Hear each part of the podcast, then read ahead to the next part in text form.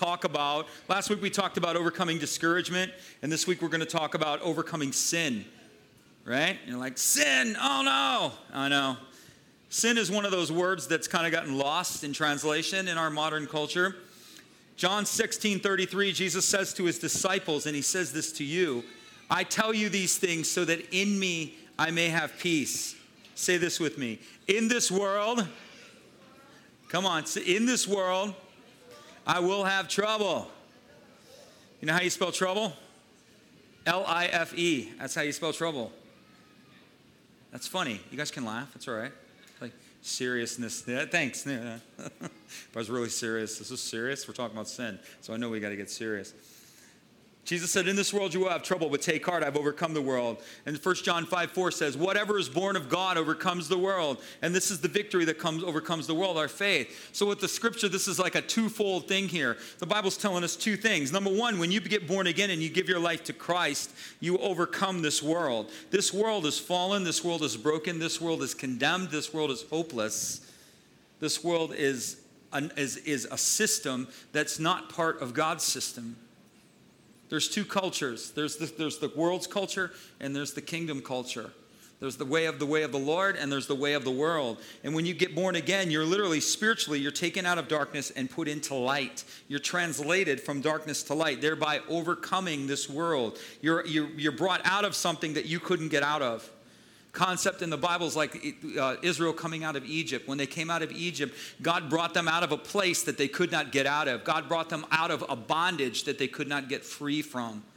This is what happens to us when we get born again. So we not only just are, are, overcomers because we get born again and we come out of this world or out of this world system, but say this with me we are given overcoming power through faith. And so here's the question what's faith? Isn't that the question? Say this with me faith is trusting and believing in the promises of God. That's right. Let's take it another step. Faith, say this with me. Faith is belief to the point of action. Faith is not passive, faith is active. Bible tells us in Hebrews 11 now faith is. Uses the word now, present and active. That word kairos Kairos faith is. Faith is kairos. Faith is now, in the moment, and it's active. So faith is trusting in and believing in the promises of God. The promises believe uh, mean nothing unless you actively participate in them. It's not passive. When you participate and activate the promises of God, they become real. Jesus died for the whole world. He promises you new life. You can be born again. You can be free eternally. internally his kingdom, he will put his spirit in you. And that just kind of passes us by. He gives that promise to the whole world. But that promise only becomes active to those who actually not just believe it in their mind, but step into it by faith and lay hold of it. He said, If, I, if you open your heart to me, I'm going to come in. He said, If you, you give your life to me, I'm going to put my spirit in you. I'm going to adopt you. You're going to be transformed. Old things will pass away, all things will become new. And we just kind of wave at that. That, that promise means nothing unless you step into it and activate it. And so, our, our, the power that Jesus gives us, not just through when we're born again, but the power that we have over our present world and over our present circumstances, that power is only activated by faith. And that power and faith is trusting in and believing God for the promises. What has He said? What are the conditions associated with that promise? What needs to be met? What is the key that opens the door of that promise? God has promises. It was the greatest revelation when I came to Christ. I was at a church that preached the promises of God. An old man, 73 year old man standing up there. And the first Sunday I was there, I was kind of, I was, I just went to church. I was completely clueless. I didn't know denomination from denom- my roommate at the time was an alcoholic, but he knew all about denominations right? He knew, oh, what kind of church? I'm like, I don't know. It's a Bible church. I don't know. It was me at the time, right? So I show up, and then there's this, there's this gentleman standing at the front, and he holds up the Bible, and he says, This is a book of promises, and every promise in this book is for you. And I'd heard Jesus and I'd given my life to Christ when I remember giving my life to Christ when I was a little boy, but nothing was, I never was in church. I, nobody taught me anything. I just kind of, it was kind of there and I, I wanted the Lord, but I didn't know how. And here's this guy holding up this book going, There's promises, and these promises are for you. And I was like, What? What did you just say? There's promises? You mean God doesn't want anything from me? He wants everything for me? I mean, God's not angry. God's not against me. God's not looking over my life, waiting to judge me, looking for me to trip up so that He can point out a wrong and so He can condemn me. That's not this. That's not true. And it wasn't. And I spent, I've spent the last uh, latter part of my life, I've given myself to that. And I've laid that on the line. And I said, if these promises are true, I'm going to know it. And they're beyond true. They're true beyond true. They've, his promises have never failed. And when you activate and participate in the promises of God, they do not fail. And the promise and the power that we have in this world, in this life, the kingdom of God is activated by faith. The kingdom of God does not activate in your life just, just randomly.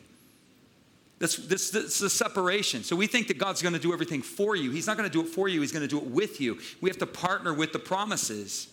Every promise of God requires participation, including salvation.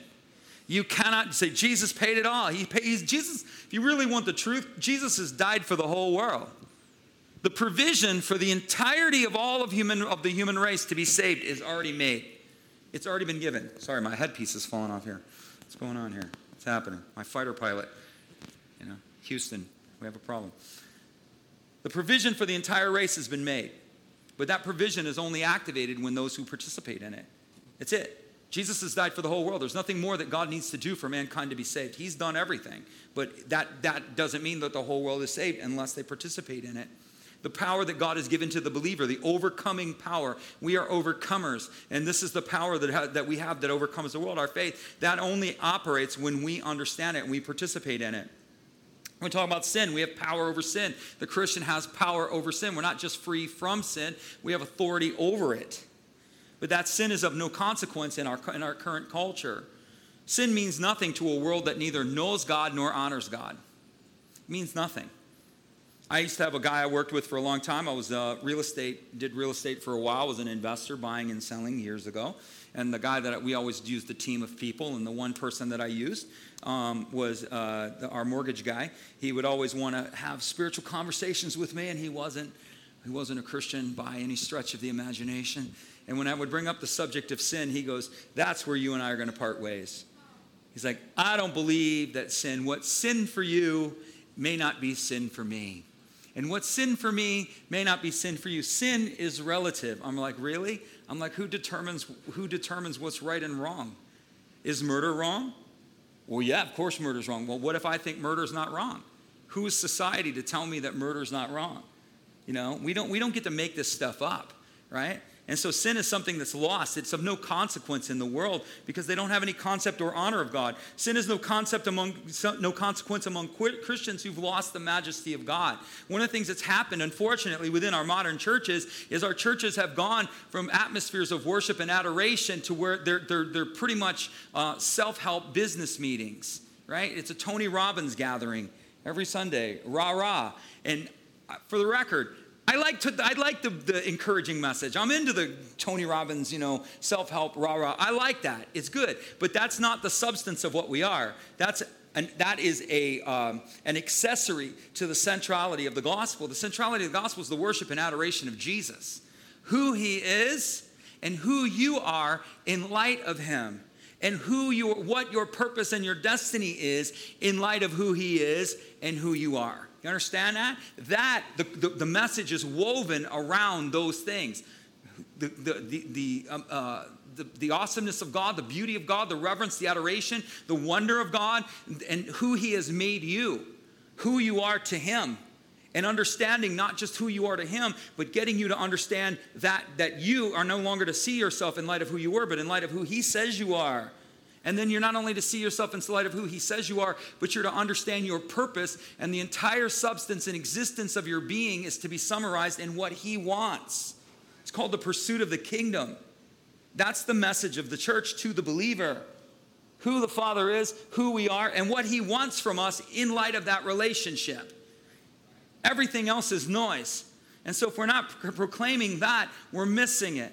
It's not, and so what happens is, is the church loses its sense of awe of the Lord. It loses its sense of wonder with the Lord. It loses its sense of reverence with the Lord. And we, we reduce God down to like a friend, like a big buddy. Hey, big buddy. Or that Jesus is just okay with everything. And we don't understand that he's a king. We don't understand that his title is Lord, King of kings and Lord of lords. Okay? So king means a total is, is totality of rulership. Lord means benefactor.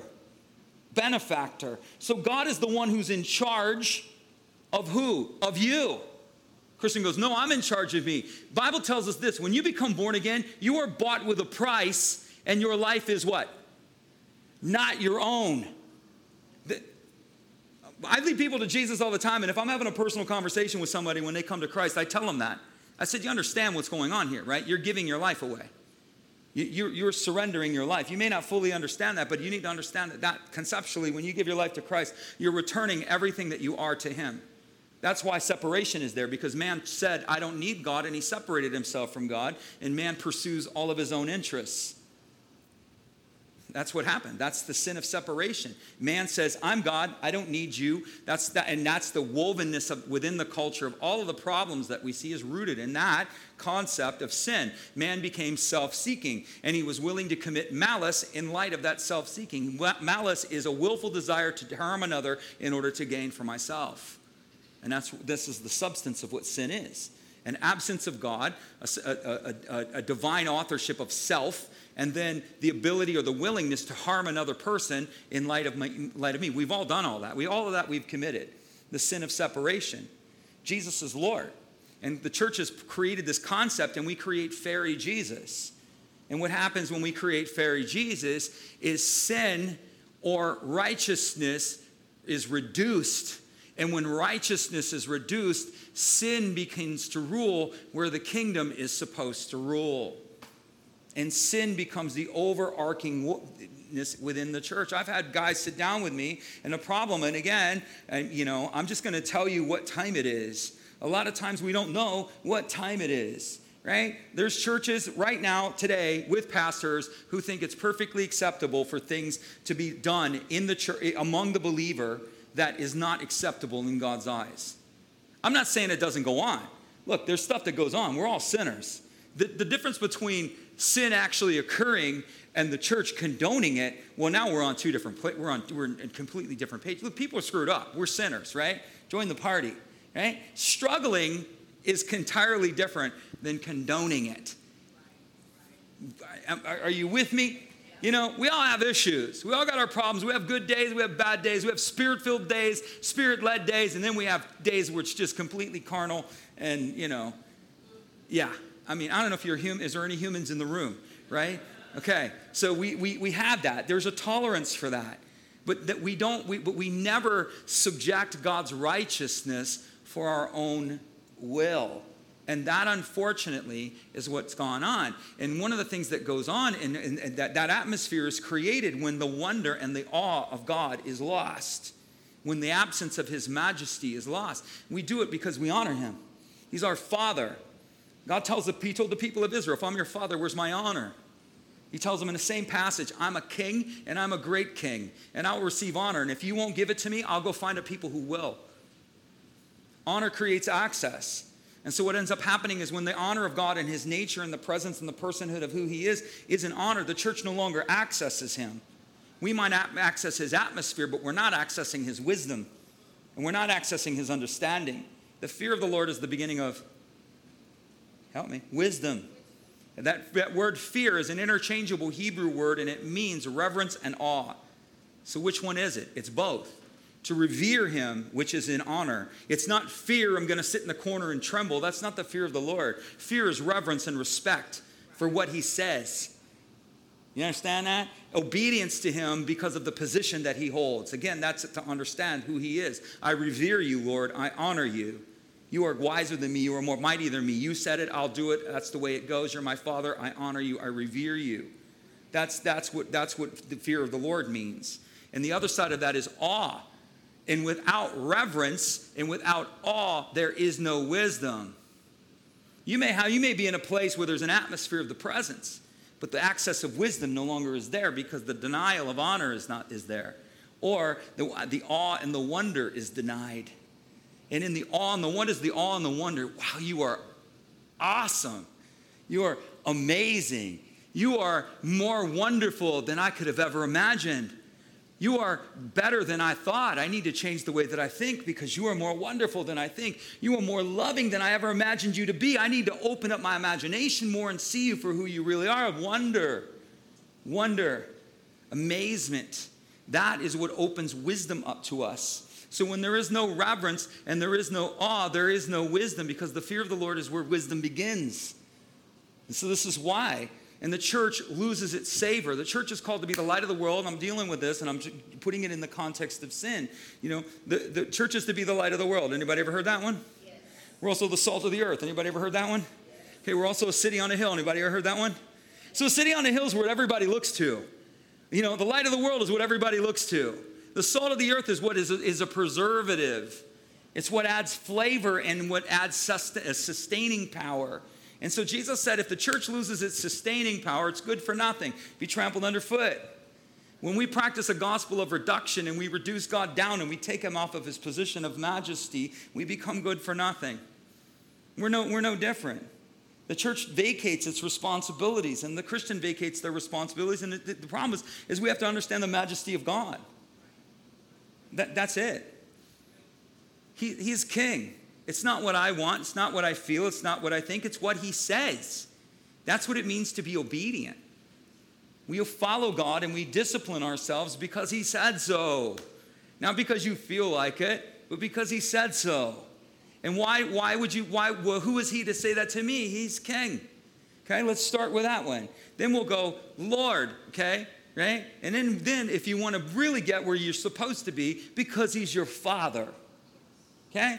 But if you can't understand him as your father and you don't understand that he's a son and a da- that you're a son and a daughter before him, then you need to understand that he's Lord. And then you need to understand that he's king. Okay? Discipline is the lowest form of discipleship. It is. When in doubt, discipline yourself, right? I want to go off on people sometimes, but I discipline myself. I, you understand that? Then there are times when I'm in the spirit and I don't need to discipline myself because life is in me and people do the craziest and stupidest things and act like, I don't know, pick a word, you know, and I feel no response at all other than just, hey, whatever, it's good. But, but there are times when people are people can people in situations can be provoking. Okay? Again, are there any humans in the room? You're a Christian, right? Your your patience is tested. You're down to your last nerve, and that person is working it. You know what I'm saying? Working it. And you want to go off. Off. Right? You say, I still go off. Yeah, well, okay, so don't condemn. You know, people go, well, I still have a problem. I used to do it 100 times. Now maybe I do it like maybe 10. Okay, well, we're making progress. We're making progress. We're moving in the right direction. But there are times when you have to discipline yourself. You have to make yourself do something you don't feel like doing. Right? Just because everybody else is going off, we're not supposed to do certain things, and that's where discipline comes in. Ezekiel had the majesty of God. Everything God did, and every, every mission, and every inbreaking of the kingdom through the lives of people began with a point of majesty. Majesty. Before Isaiah went, he, the Lord showed him his glory, took the coal, and he sent him. Ezekiel, we're going to talk about this one, had a vision of God's majesty. The disciples, Peter, James, and John, he took them up on a mountain and showed them his majesty right? Then he shows the rest of the disciples his majesty by resurrecting from the dead, and they stood in awe and wonder who is this? Who is this that rises from the dead? Begins with awe and majesty. We can't reduce him down to who he is. He's your father and he loves you and you have access to him. But he's not your equal. He's not. You're equal in him, but he is not you're not equal apart from him. In other words, in Christ, I'm seated in heavenly places. In Christ, I'm given authority. That's in Christ, not in myself. In other words, I can't bring God down to my level and expect Him to be in agreement with me. I have to come into agreement with Him. That's the whole idea of lordship. Understand that? And so my equality and the rights of my inheritance lie in my leaning into my identity and identifying myself with him, submitting myself unto his lordship, taking my rightful place in heavenly places, and ruling and reigning in spiritual authority from justice, right use of power, using the power that he's given to me in the way that he has told me to. That's, that's what it means. That's the understanding. We practice a gospel of reduction. It's wrong. God told the psalmist, You think that I'm altogether like you. That's your mistake. You think I'm like you. I'm not like you. I'm better. I'm higher. My ways are not your ways. My thoughts are not your thoughts. As the heavens are higher than the earth, so are my ways above your ways, and my thoughts above your thought. My thoughts above your thoughts. God is. We are. To, we're called to rise to Him. We're called to conform into His image. That's the difference. Am I making sense? Yes. Okay. So Ezekiel sees an idea of a majesty. And our problem is, is that when there's a problem and there's a lack of understanding and we don't get something, we think there's a problem with God. There's no problem with God. The problem's always with you. Say this with me. The problem is always on our side of the equation. If God has promised you prosperity and prosperity isn't coming, it's not because God is keeping it from you there's a problem with you. Oh, no, there couldn't be a problem with me. God doesn't love me. Where does it say that? The problem's with you. He's promised abundance to you. Your barns to burst forth with plenty and your vats to burst forth with wine. He's promised it to you. He's promised to make you the head and not the tail, above only and not beneath. He's promised to bless you in the city, bless you in the country, bless you in your eating basket, blessing in your coming, blessing in your going. He's promised that. Is, does anybody want to argue that? He's promised it, right? It's there, it's in His Word. And if He's promised it, then why don't we see it? Well, there's a problem on our side. Well, what could that problem possibly be? A, you're not meeting the condition of the, prop, of the promise. B, you're misaligned in your attitude, in your thinking, and you're believing a lie and you're in, you're in deception.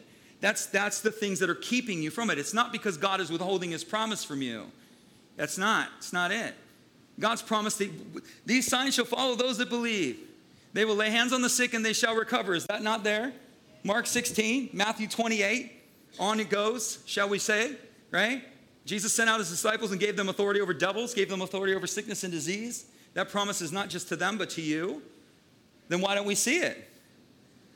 Is God withholding it? Not at all. There's a problem with us. What's the problem? We're not praying for the sick. That's number one, okay? Or we believe a lie and we don't believe that God heals. Well, that'll disqualify it right out of the gate.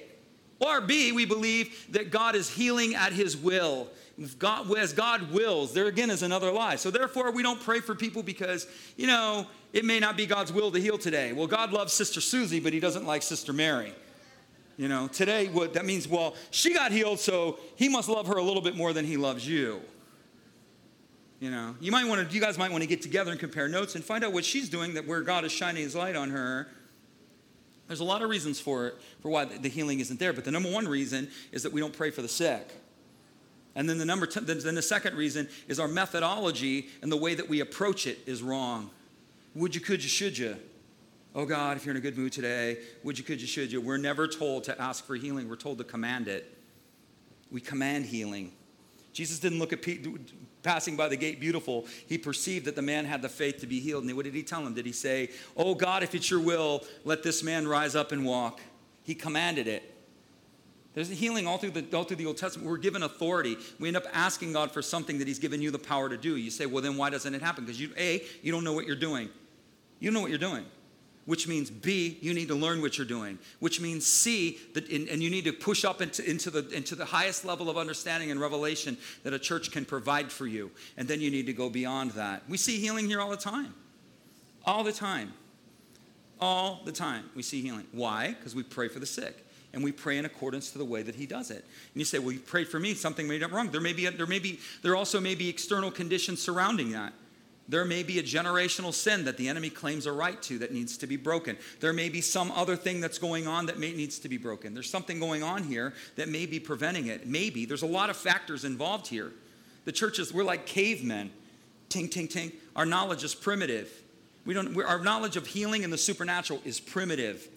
And as soon as we experience something supernatural, we get a bell and we start running around. Look what I got. Ding, ding, ding, ding, ding. Look what I got. I got a trinket. And then we skip around for, for the next 20 years jingling a bell. Look what I got. Look what I got. I can prophesy. You can't. Watch me prophesy. Ding a ding. Don't you know that that's for everybody? Yes. Look what I got. I pray for people. They get healed. Look what I got. Don't you know that's for everybody? Our, our knowledge is primitive. The power of God is real. The power of God is present. The power of God is now, active and present. We lose our awe, we lose our wonder, and in forfeiting that, we forfeit a lot. His awe and his wonder.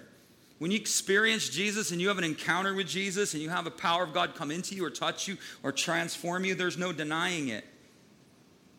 No denying it. Ezekiel saw, he saw living creatures. Okay, so when the Bible, so let me do this. When, say this, one, when the Bible is describing the indescribable, it uses this is like that. So the Bible will use the language, this is like that, or in the appearance of. And what the, what the writer is saying to you is, I have no idea what I'm looking at. It looks like this. That's what he's saying.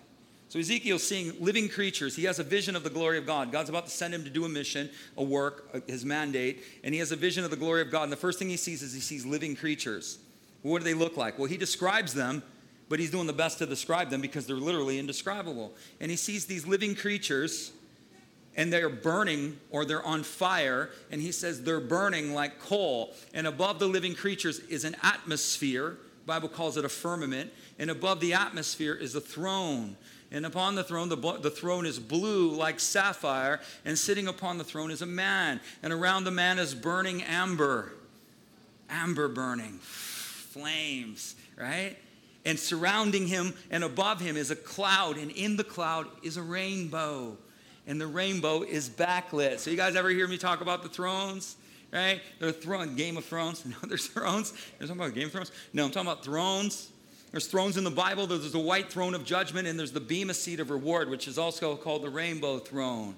So Ezekiel's in front of the right throne. The Christian goes before the rainbow throne. It's the throne of covenant. The unbeliever, those who've rejected Christ or denied him or passively not accepted him, they go before the white throne. They sit before the one who sits in judgment. He does not sit in judgment of us, he sits in covenant with us. And so here the rainbow throne is appearing to Ezekiel right? And it's awe and it's wonder. It's amazing. I thought this thing on amber is really cool. That amber, amber is not consumed; it just disintegrates when it burns. So when you burn amber, it's a resin from a tree, and it just goes, and it just, just, just dissipates.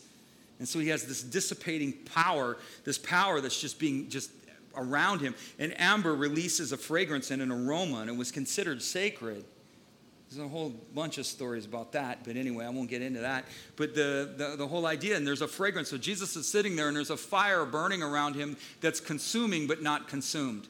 That's the same image that Moses had of a burning bush, a tree that was burning, but yet it wasn't consumed. Same, same imagery going on here. And Jesus is appearing, even in the Old Testament. The Bible is reflecting God to us as man. We're made like him, we're created like him.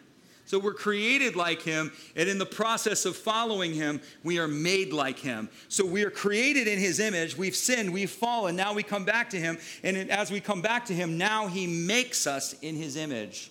He uses time and process to transform us back into the person that we are supposed to be or that he has called us to be. And the only way to do that is we have to begin with reverence and knowledge. You have to realize you're not it's not about you. You're not in charge. Jesus is in charge. You go, I don't even know what that means. That's, you need to learn. You need to learn. You need to learn what it means. That's what Jesus said to the Pharisees. How, don't you know? Haven't you read? He said to the disciples, Have you been with me this long and you don't know this? You don't know me? I think it's uh, Mark 7. He looked at him and he said, How long will you stay dull? Good Lord, that should be proclaimed upon the church. We got Christians been saved for 20, 30 years, 5, 10, 15 years, and you're still dull? How long will you remain dull? These guys had only been with him for two years, and he's looking at him and saying that. Are you that dull? How long are you going to stay like this? How long will you tolerate ignorance? How long will you tolerate stupidity? How long will you tolerate not knowing? How long will you tolerate deficiency? How long will you neglect a relationship that I've invited you into? How long will you stay dull? We have to ask ourselves that question. How long will you, you keep thinking you have the answers? How long? 10 years, 20 years, a lifetime? How long? It's a rhetorical question. You have to make up your mind that I'm not going to be dull anymore. I'm changing. I'm transforming. I'm getting out of this. I'm not following my way anymore. I, man, I was young and I'd screwed my life up so bad. I come from so much shot out crap, it's not even funny. Totally. And somebody put Jesus in front of me and said, Follow him and he'll change it all. And I said, Amen. And I never looked back. And he's changed it all. He's changed it all. And there have been many a circumstance that has tried to bury me, many a circumstance that has tried to destroy me, and I've gone through them. Many are the afflictions of the righteous, but the Lord delivers them out of them all. All. That's the difference between the believer. You will be delivered out of them all. They will not destroy you, they will not consume you. It will not be the end of you. To the unbeliever, it is their end, it is their doom. There is no advocate. They call and no one answers. There is no advocate for them, but the believer has an advocate. The believer has the power of the kingdom available to them.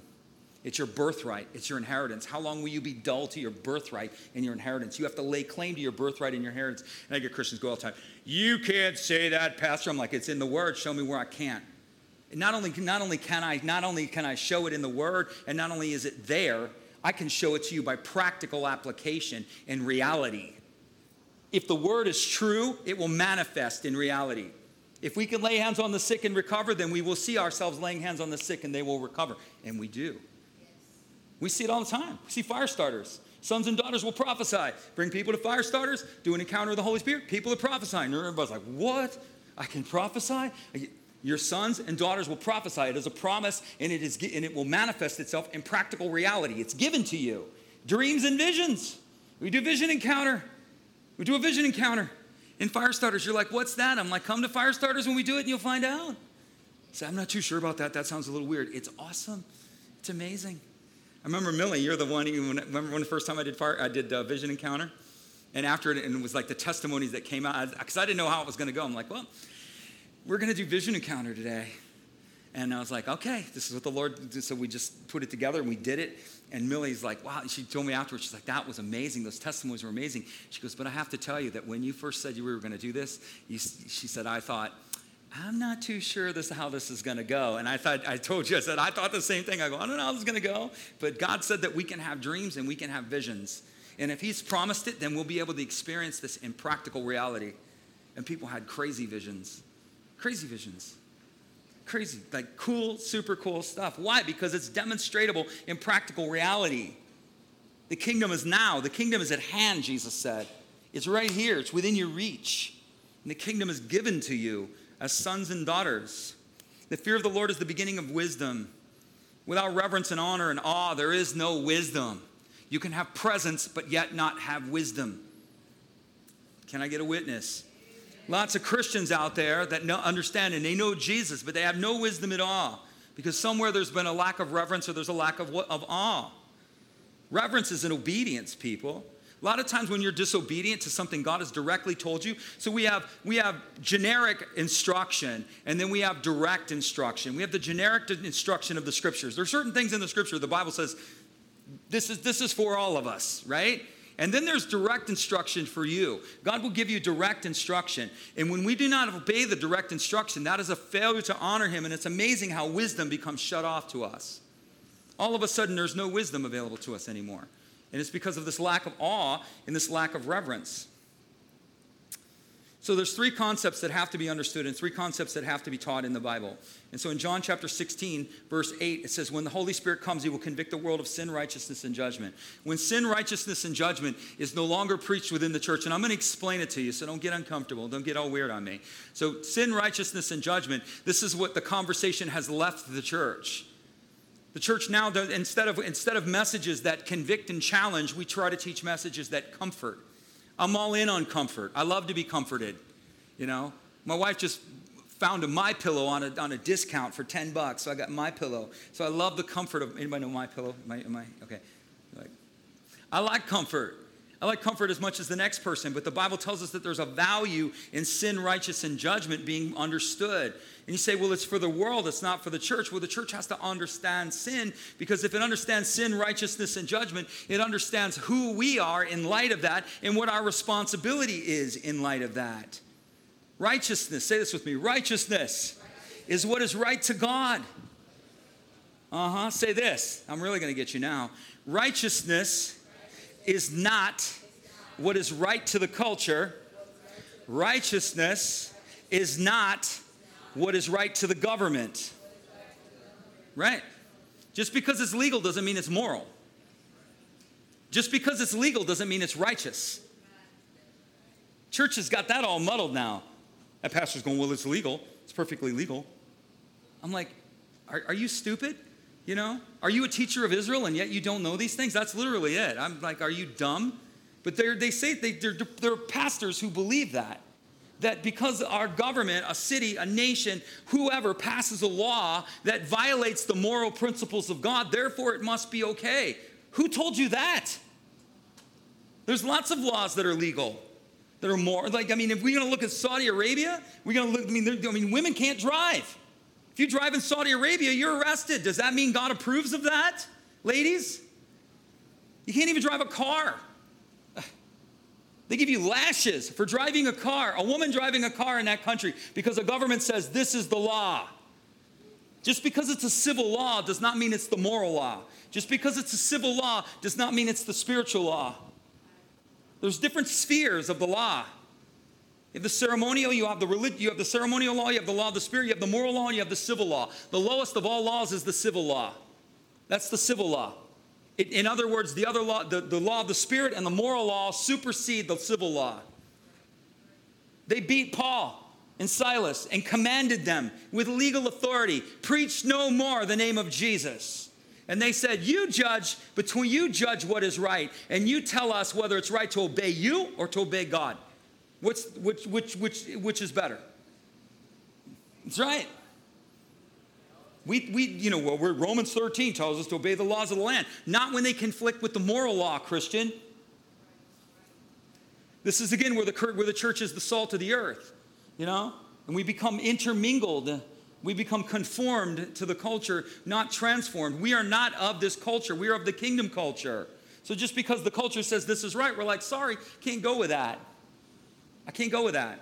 I'm not down judgment. You're free of judgment. So the, you, in Christ's righteousness, you are right to God. You are the righteousness of God in Christ Jesus. So what does this mean to the Christian? It means that what I just told you, but it also means you've been made right with God. You cannot be unright with the Lord.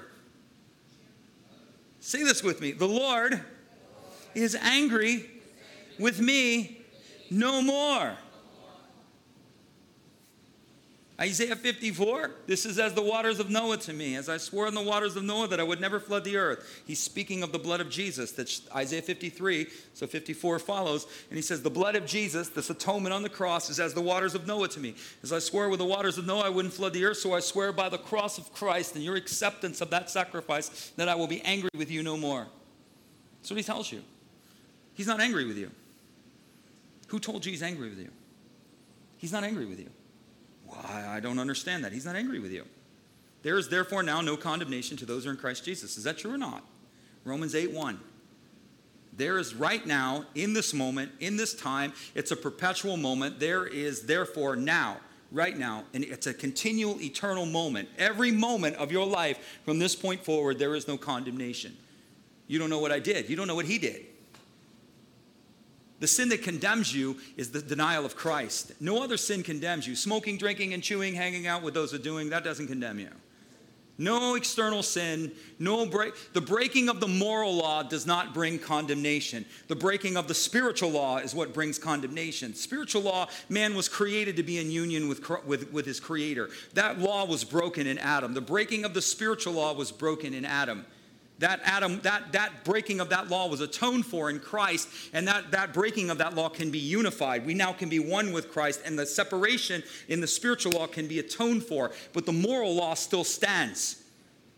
The moral law. And we and Christians, united with Christ, break the moral law all the time. Come on, can I get a witness?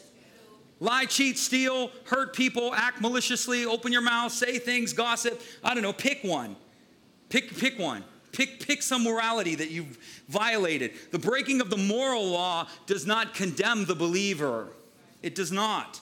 The breaking of the moral law brings bondage. The breaking of the moral law brings pollution. It corrupts the soul. Some of you know what I'm talking about. You know you shouldn't do it, you do it anyway. You break the moral law and you feel the corruption of the breaking of the moral law, but it doesn't condemn you eternally. That's the difference.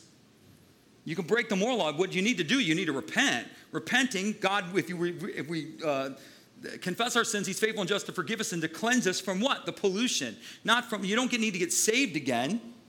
That's not getting saved again. It's the cleansing of the pollution because of the breaking of the moral law. And when should I repent? Every time your heart's convicted. So if you said something stupid to somebody, right? And the Lord goes, You shouldn't have said that to that cashier. She was only trying to do her job. And you go, Oh, I don't care about that. Ah, you need to be sensitive so when the Holy Spirit is telling you, look, you need to say, you need to go back in, you need to humble yourself and go, I'm so sorry. I was snarky. I was out of line with you. I just wanted to ask you to forgive me, right? And then you ask the Lord to forgive you, and you're cleansed from that. When you don't, then you're always going to feel this guilt and say, oh man, I spoke really bad to that. You get what I'm trying to tell you? I'm trying to put it in simple terms. But the breaking of the moral law does not condemn you. It does not profit you. All things lawful, all, not all things profitable. This is what I, I, I thread this through this church all the time so that you understand that. That sin does not condemn you. We don't understand sin. We have hamartia, which is the sin of offense and separation. That's the breaking of the spiritual law. And then we have hamartano, which is the, which is the sin that brings pollution, corruption, bondage, and brings nothing profitable and can and will kill you, okay? Right? And if you have a problem with it, and you, so there's, there's, if you just sin without any regard, you need to, first of all, the Bible tells you to look at yourself and see if you're saved. If you're struggling, which most are strugglers, or if you sin out of stumbling, or if you sin out of compulsion, the compelling sins, the sins that you are driven to commit, okay? The one that you just keep doing and you can't stop yourself from doing it, you just keep doing it, that's related to a wound. There's something in you that's broken and something in you that's messed up. That's why you keep doing it. The, compel, the compulsion, compulsion of sin is rooted in something. It's rooted. And you have to undo the root, and the compulsion goes. That's it. But the compulsion doesn't do it. It doesn't go until you heal the root. But if you sin and there's no regard, if it's not out of compulsion, if it's not out of stumbling, or it's not out of just, I was stupid that day, and you just go, there's nothing wrong with that, you probably need to look at yourself and say that I'm not, whether or not you're in the faith. Because the Bible doesn't condone an acceptance of sin. Grace is, is a net that helps us because we will sin, right? But grace is to bring us to a place. We're never going to be sinless in this life. It just isn't going to happen. Mean, God help us. I'm sinless in the spirit. I feel great in the spirit. I'm like, woo, yeah. But I'm going to do stupid stuff. I'm going to have bad days. My flesh will win, and I will not, and I will lose. Fear will get me, and I'll do something stupid. I'll make bad choices. I don't want to but I will. Right? Do you understand what I'm trying to tell you? It's not a habit. It's not a lifestyle. I'm not living this lifestyle of bad choices, but it will occur from time to time. It will occur. There will be people who will hurt you, and you will have a hard time forgiving them. Even though you're commanded to forgive them, you'll have a hard time. Say, oh, not me, Pastor. I forgive everyone. I'm a glowing example of forgiveness. I had this one woman tell me that one time. She's like, there's just no forgiveness. I'd never have a problem with forgiveness. That's an easy one for me. You know what I told? I told her that's why I say this all the time. I said to you, because no one's hurt you deep enough. I said, you don't struggle with forgiveness because no one has wounded you deep enough. You just got to get the, you just got to get a, a deep cut, and you'll see exactly, or be betrayed, or whatever, whatever the context is. With that, you know, you're going to struggle. But the moral law does not condemn you. The moral law does not produce anything good when we break it. That's where we need repentance and that's where we need free from. But sin will be terminal in every case. So I can go out there and I can struggle and I, have a, I can have a compulsion and this driving compulsion to do drugs. And I do drugs and I do alcohol because I'm medicating a wound that's in me that I refuse to recognize or I'm compelled to do drugs and alcohol. And I keep medicating a false identity, a wound, a lie. And I keep doing that and I keep doing that even though it's wrong and I'm destroying myself. And ultimately I die because sin is terminal. I'm still not condemned. You want me to get really more personal? You can jump from relationship to relationship to relationship because you have a broken relationship with your father, and you can keep trying to draw in the need to be loved and validated by someone else. And you can do that again and again and again and again. You don't have one wife, one, one husband, and you've had five, right? Jesus didn't condemn her for that. He was pointing to a wound. That's what he's pointing to. You have a need, you have a vacancy in your heart. and you have a hunger within your heart. You have a need and a desire, and you're looking to fill it from other things. Men do the same thing. They can't commit to one woman. Commitment issues, or they got to jump to five or ten different women because they have to validate themselves that they're a man or that they're so insecure that they cannot allow themselves to become vulnerable, so they don't stay in the relationship long enough to become vulnerable, because inevitably that's what the relationship will do expose you. Thank you. Got one person. but it will expose you. And so they don't want to be exposed, and so they cut it off before it gets too deep. Do the same thing with Jesus. And all that is doing is it's pointing to a dysfunction. And you're not rejected, it means you've got a problem. You have a wound that needs to be addressed. Those are things that are done in your life out of compulsion. Well, if she loved Jesus, she'd just stop jumping from guy to guy. She doesn't really love Jesus because she just can't stay with one man. She just keeps jumping from guy to guy. Oh, if he loved Jesus, he would actually commit. He would actually, you know, no, they, they love Jesus. They love Jesus, but there's a wound that is compelling the sin. You understand that? And that sin is a violation of the moral law, and it's bringing destruction into their life, whether they want to or not. People can't come to church because they believe a lie that they're not accepted, they're not loved, they're not part of the group. Who told you that? All are equal at the cross of Christ. No big I's or little U's, slave nor Greek, Greek nor, Greek nor free, Jew nor or Jews nor Greek, slave nor free, male nor female, all equal. All equal. No big I's, no little U's. All of us are equal, and we're equal before the Lord. Equal. None are rejected. All who come to me, I will no way cast out. Who told you you wouldn't be accepted? Who told you that? They believe a lie, so they act out of a compulsion. And they won't, they won't, get, they won't allow it to happen. These are, these are issues, but those are not the issues of condemnation, right? You got a brother who's struggling with drinking, there's, pro- there's a deeper problem there. we condemn them. Well, you know, he's acting in an immoral way. Drinking isn't sin, drinking isn't the sin, drunkenness is. So if you can drink and you'll be fine, there's, no, there's no condemnation on drinking. But if you, get, if you got it every time you drink, you got to go into oblivion, right? Like my old roommate, I was telling my wife last night, she knows the story. My roommate used to drink six beers every night. He'd come home from work, put six beers in the refrigerator, and say, Kevin, don't drink those beers. Before I was a believer. He'd drink six beers every night, every single night of the week. And then on the weekends, he would up the ante because he had more money, so he could buy more beer. That's a problem, right? He's not socially drinking. He's the guy's an alcoholic. And then every time he gets every time he drinks, he's got to go into oblivion. That's a problem. That's a problem. Those are moral things. Those are moral issues. Those aren't con- condemnation issues. I think I made, did I make my point? I want you to be free. For freedom's sake, Christ has made you free. And I want us to have the right perspective of this. Because we get locked in religious mindsets, and those are not the mindsets of the kingdom. People love Jesus and they're dysfunctional. And what we need to do is point them to the function, right? We need to point them to where the function can happen. You got hangups, you need to come to inner healing today. We got some stuff going, and we all got hangups. Everybody's got hangups. Only difference between your hangups and another person's hangups is one person hides them, the other person is just all there. But everybody's got hangups.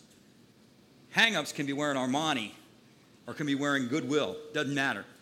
Doesn't matter the clothes, hang ups come in all shapes and sizes. So true. Doesn't matter. Everybody's got them. The ones that go free are the ones that deal with them. The rest of them just keep them. I like to go free.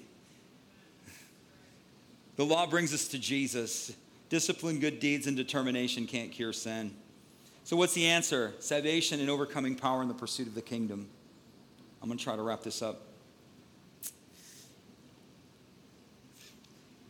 This is a faithful saying and worthy of all acceptance that Jesus Christ came to save sinners, came into the world to save sinners. So, what's the, what's the answer to all of these problems? Sin's problems. The first answer begins with coming to Christ. That is the answer to the sin problem in the world. Jesus is the only solution. He is the way, the truth, the life. Nobody, no how, nowhere is coming unto salvation, unto the Father, unto the kingdom, any other way but through Christ it, period. Say, I don't like that. I don't know what to tell you. he is the only way. I believe in Buddha. Buddha didn't die for you. I believe in Muhammad. Muhammad didn't die for you. I believe in L. L. Ron Hubbard. L. Ron Hubbard didn't die for you. I believe in myself. Well, good luck with that. Christ died for you, rose again. Amen. Thank you, Jesus. So, the first answer to our sin problem is Christ. The second problem, the second issue to the Christian, the problem with transformation in our lives is say this with me transform, a, a lack of transformation is a result of, a, of failing to pursue the kingdom. We have problems in our lives because we're designed to pursue the kingdom. Seek first the kingdom of God and what is right to Him. Salvation is the Greek word sozo, and it means fully blessed. Salvation was never, and the word salvation was never intended to merely be the forgiveness of sins. Again, you see me, you've told me, show me, heard me talk about it. Salvation is the doorway into the kingdom. That's what it is. Jesus said, I'm the door. The door into what? The kingdom. That's the point eternal life, forgiveness of sins, sweet by and by, brother. We're just going to hold on here in the rotten here and now until the sweet by and by comes. Who told you that? Again, not in your Bible. Those are philosophical approaches of the church, but it's not in the scripture. We're called to pursue the kingdom of God, the rule and the reign, the inbreaking of God into our lives. And by pursuing the kingdom of God, the blessing of God comes over us and into our lives. The kingdom comes into the heart. It starts with the born again experience. Being born again is an experience. It's not a knowledge, it's not a knowing, it's an experience. Christ in me, the hope of glory. I got born again, something changed. Everything changed different. I don't know what happened, but something's different. That's your born again. You know, you may have lost the joy of your salvation and may have kind of dulled it down, but go back to that moment and remember that moment and remember what changed in you and remember that. Remember that. It's the born again experience. Salvation and the pursuit of the kingdom brings the fullness. The fullness. Okay, so now we have part, we can have fullness in part. When Jesus comes, we get fullness inside the fullness. But right now we have a limitation because of the fallenness of this world, but we can still have the fullness within the limited sphere of the world. I'm going to skip that part. You're born again to bring the kingdom. You're born again to bring the kingdom. Say this with me Heaven, this is good news, and eternal life are my destiny. Ah, what a beautiful statement. You're going to live forever, eternally. You say, Where am I going to live? In heaven. What's heaven like? Well, let's just use the word paradise. What's paradise like? Better than you can imagine. Well, I can imagine a lot. Yeah, we'll keep on dreaming. Eyes not seen, ears not heard, nor has it entered into the heart of man the things that God has prepared. It's beyond what you can imagine. It's a perfect world beyond imagination. It's beauty and wonder and everything you've ever hoped for and dreamed for. It's there. It's perfect. Jesus said, You'll be with me in paradise. You'll be with the, the word is heaven eternally. That's your destiny. Your, your, your, your destiny. So heaven and eternal life are your destiny. But I want you to say this bringing the kingdom is my mandate. It's your mandate.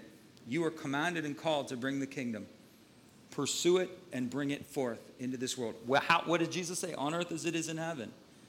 What does that mean? It means you were to do exactly that in every sphere. Well, how does that work? Well, let's just we'll say this. The kingdom begins with me. So here's how Jesus does it. He starts with you. He takes individuals, begins to build them. Then he puts individuals together, builds them into a body, and then into the body, he takes and builds a culture. So he takes individuals to build a body, then he builds a body, and then he builds a culture. That's the idea. But his work in your life is to build the kingdom in your life. What does that mean? The king's dominion, the rule and the reign of God in your life. Where? In every area. In every area. Christians love Jesus, but they don't, but Jesus is not the master of their time. You know what you're here today, this morning? And you're declaring, Lord, you are worth my time. Do you know how many people on vacation? Not there's nothing wrong with vacation. I mean, but there are people that consistently and just at every turn tell the Lord, you're not worth. That's the Sunday is a witness, not unto the Lord, but not only unto the Lord, but to the culture. It's a mystery. Why do you guys come to church? Because Jesus is worth it. Well, what's the next question? Why is Jesus worth it? Because Right? It's a witness and a testimony. Say you're religious. I'm not religious. I worship, I honor God because He's worth it. He's worth it. And let the conversation go from there. We have a lot of believers who, who, who claim Christ, but Jesus is not Lord of their time. Christians who claim Christ, but Jesus is not Lord of their money. Oh, we're getting real personal now, Kevin. Well, let's get a little more uncomfortable. There's lots of Christians who claim Jesus is Lord, but will not allow him to tell them to do anything with their body. God is not the God of their body. Don't you tell me what to do with my body. Oh, you're making me uncomfortable. But Jesus is Lord. Yeah, but you know he doesn't he's not Lord of your body, is he? You make that determination. He's not Lord of your time. Your first acclamation is to bring the king's dominion into those spheres of your life, into the way that you think. You don't, you don't, you're, not, you're not allowing the thoughts of the kingdom and, the, and on the mind of Christ to permeate you. You're thinking worldly and you're thinking carnal. Jesus is Lord of your life or your heart, but He's not Lord of your mind and your thoughts. He's not Lord of your dreams and your desires. Your dreams and your desires revolve around you, they don't revolve around Him. He's not even part of the equation. Right? So the inbreaking of the kingdom of God begins with the individual. You have to bring your time under his lordship. He's Lord. He's the King of kings and the Lord of lords. He's your father. We do it because he says so. So I told first service. We do it, number one, because our Father says so. And we do it because it must be done, and we do it because there is no one else to do it. Pick one. There's no other people on the world and on the planet that's been given the mandate to bring the kingdom to the world. Who's going to do it? The Moose Lodge? The Kiwanis Club? Who's going to do it? The United Way? The, the, the, the VFW? They're not doing any of that. The, the mandate to bring the kingdom and heaven to earth has been given to the church and the church alone. No one else can do it. No one else can. We do what must be done. What's it going to cost you? Everything. Everything. That's what I bought into the gospel because it was a cause worthy of my life. I didn't come into this for a vacation home. it was a radical calling into a revolution of transformation into my life and into the world. That's what I bought into. I don't know what you bought into. Comfort. Jesus is going to sweep you out of here before the Antichrist comes. Woo, that's what I want. All your needs are going to be met for you. The angel's going to fluff a pillow for you, put your feet up if you get tired. Don't worry, we'll take care of everything for you. That's not the kingdom, people. You're called into a revolution, a radical revolution. You're called to follow a God who commands it. He commands it. Say, I don't have to obey. No, you don't. You get to. How many, how many kings actually talk to people? Do you know that? But yet your king will command you. Do you know in ancient times when a king commanded you, it was one of the highest honor? If a king was to command a servant, that servant was to be looked upon with favor. They didn't look upon the servant as disdain. This is whom the king commands. This is the king's servant, the one whom the king commands. Among all of these, he commands this one. We look at it like, oh, how dare he command me? He commands you. He puts honor on your life because he puts a command over you. command me, Lord. All that you desire, I am yours. I live and breathe for you. In you I live, move, and have my being. Where's that message? No, Jesus is your bellhop. Ding, ding, ding. Ding, ding, ding. What do you need? Well, just believe God for it. You should believe God. You should believe God for everything that He's promised, but you should also believe God for everything He's told you to do in context of His kingdom. That comes first. That's first and foremost. That's paramount. That's the gospel. That's the kingdom. That's the unpopular message of the church, but it's the radical summons. And the Holy Spirit inside of you is roaring like a lion and going, Yes, yes. Because that is the witness and the testimony of Christ in your heart. And the Spirit is echoing it back to you because He know you and you feel like that's true. It's like, yeah, it's true because the Spirit is bearing witness with it. Basic discipleship: read your Bible, pray, commit and connect to church, financially give, and live on mission. Is that a consistent pattern in your life? I didn't say perfect, but is it consistent? Are you consistently reading your Bible? Listening to it on the on the you have it on your phone. I mean, man, we can't get away from it. You got it anywhere you want. Are you reading your Bible? Are you consistently praying? Is there a prayer rhythm in your life? Is there? Is there communion with God? Prayer is intercessory, prayer is petition, but prayer is also listening to Him, requesting of Him committing and connecting to church? Are you here more than you're not? Oh, you know, Pastor, you're, you're really encroaching. You're violating the space barrier. There's no space barrier. You're commanded Do not forsake the assembling of yourselves together, which is the manner of some. Read it in the Greek, it's an emphatic imperative, which means it's a command. You know what that means? He's not asking you, he's telling you. You are called to be part of a body. You are called to be committed and connected to a church. Pick one, but you're called to be that. And you are not to neglect it. You're commanded to not neglect it. Do we? All the time. All the time. Do we profit from it? Nope. Key areas of your life your faith, your family, your future, your finances, key possessions of your life. Jesus is to be Lord of your time, of your body, of your thoughts, of your dreams, of your desires. This is where the dominion, the dominion of God begins with you. And so we bring our lives under his lordship. Everything is under his lordship, the way that he wants it and the will that he wants it. My life belongs to him. And as I pursue that, the kingdom of God, everything that I need comes to me. That's why most of the stuff doesn't come to you, because you're seeking you. Seek first the kingdom of heaven and what is right to him, and everything won't be added to me. You're seeking the kingdom of you and what is right to you and therefore nothing is added to you. And you kick against the goads and you say, oh, the gospel doesn't work or the promises of God aren't true. Who told you that? Change in the process. All right, I gotta, I gotta close. I'm over. You have to change in the process. Say this with me change, change. is a process. Your hurts, your hangups, and your habits didn't get there overnight, okay? So for you to change, it's gonna be a process. It's gonna be a process.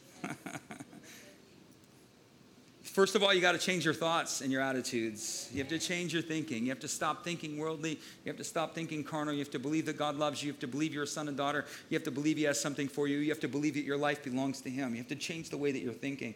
You have to renew yourself in the spirit of your mind and thoughts and attitudes. Ephesians 4:23. How do I do that? Worship, prayer, scripture, church, Holy Spirit. Number two, you need to know truth. Do you know truth? This Is again reading this. We apply this to reading your Bible. You know what knowing truth means? It means growing up. Say this with me. I need, I need to, grow up. to grow up. So true. We would Ephesians 4:14, no longer be children, tossed to and fro and carried about by every wind of doctrine. Christians are tossed to and fro and taught all kinds of stupid things because they don't know their Bible. And they're children, deceived by the cunning and trickiness of wind. Ephesians 4:21, you have heard him and taught of him as the truth is in Jesus. We need to know truth. Jesus is truth. Truth is Christ. Number three, you need a clean house. You want to change? You want to operate in transforming power? This is how it works. Change your thinking. Know truth. Clean house. Clean house. Anybody like cleaning houses? Anybody? All right. Sherry cleaned the house last week, and she reminded me that it took her 10 hours to clean the house. I've been reminded all week long I clean this house for 10 hours. Do not leave that cup on the counter. I clean this house for 10 hours. I need those socks picked up right now. clean house. It's a process. It takes time. Bible says get rid of everything that slows us down, especially sins that distract us. Run the race that's in front of you. Get rid of the distractions. What does that look like? People, places, and things, man. Get rid of the people, the places, and the things that are getting in the way of what God has called you to do and God, whom God has called you to be. Get rid of them. You say, I'll be alone. So what? You won't be alone. Jesus is with you. You'll get new friends. You get new people, new places, new things. If there's something in the way, get rid of it. Number four, if you got an issue and you need, you need, you need help, everybody say this with me team tackle. Team tackle. Right. Football fans out there, you know what I'm talking about. Guy takes the ball, he's too big, nobody can bring him down, the whole team dives on him, right? Sometimes there's problems in your life that are too big for you. You need to team tackle those things. You need to get around people who've either been through what you've been through, overcome what you've over what you need to overcome, or know a key or an application to get you free or to help you with the problem that's too big for you. Lastly, spiritual empowerment. It's not by power and might nor by power, but by my spirit, the Lord says. Ephesians 3:20 says, "By the working of his mighty power within us, God will do more than we could ever ask or dare or think." According to the working of his mighty power, it's the Holy Spirit. If there's one thing that we heavily emphasize here, it's knowing and developing intimacy with the Holy Spirit. It's paramount, it's essential, it's everything. Everything comes from the center and the empowerment of the Spirit. You can't do anything without the Spirit's power. You can't forgive without the Spirit's power. You can't love without the Spirit's power. There's nothing in you that you have the ability to do without the Holy Spirit. You need to stop beating yourself up and realize your inabilities are a, are a direct reflection of your lack of spiritual immersion. If you're angry all the time, get in the Spirit. Get full of the Spirit. You won't be angry. You leave your wallet at home because you're going to start throwing money around. You, you can be. You can, I've seen people go from absolute angry people. They get in the Spirit and just the joy of Jesus is all over them. True. You're greedy, whatever it is. Get in the Spirit. Get in the Spirit. You, things will change. It's by the Holy Spirit. So, what is it? How do we activate this overcoming power, this power over sin? You have to change your thinking, be renewed with truth, clean house, team tackle, and live from spiritual power. Amen? I'm out of time. I could keep going, but I'm out of time. Thus is my message and the message for you this morning. We have a prayer team available for you over here. Um, the ministry school is going to go on today, so we are definitely going to have it. And uh, so if you're interested in coming to that, you're more than welcome to. And then, um, last but not least, let me bless you. Let me ask you this question. If you've never given your life to Christ, you say, Well, I think I have. Well, let's be sure, all right? Bible says, Make your calling and election sure. Examine yourself to see if you're actually born again. It tells us that if we believe in our heart and confess with our mouth that Jesus Christ is Lord and that He is risen from the dead, we'll be saved. It never tells us to understand anything with our minds. And I've met a lot of people who won't come to Jesus because they can't understand this conceptually in their mind. Well, the Bible never tells you to understand it conceptually in your mind, it tells you to simply believe it from the heart. Big difference. So if you're here this morning and you've never asked Jesus to come into your heart, we're going to pray a prayer as a group. And all you got to do is open your heart and pray the prayer, and Jesus will do exactly what he promises to do. So let's pray that together. Just say, Dear Jesus, I believe you are the Savior, and I need a Savior. I may not understand this, but I choose to believe it. And I open my heart to you, Jesus, and I ask you to come inside. I ask you to forgive me. I ask you to heal me. I ask you to restore me, and I ask you to repurpose my life. All that I am, I give to you and all that you are, I receive as mine. From this day forward, I choose to follow you. In Jesus' name. Amen. Jeremiah's going to give prophetic word today, so if you guys need a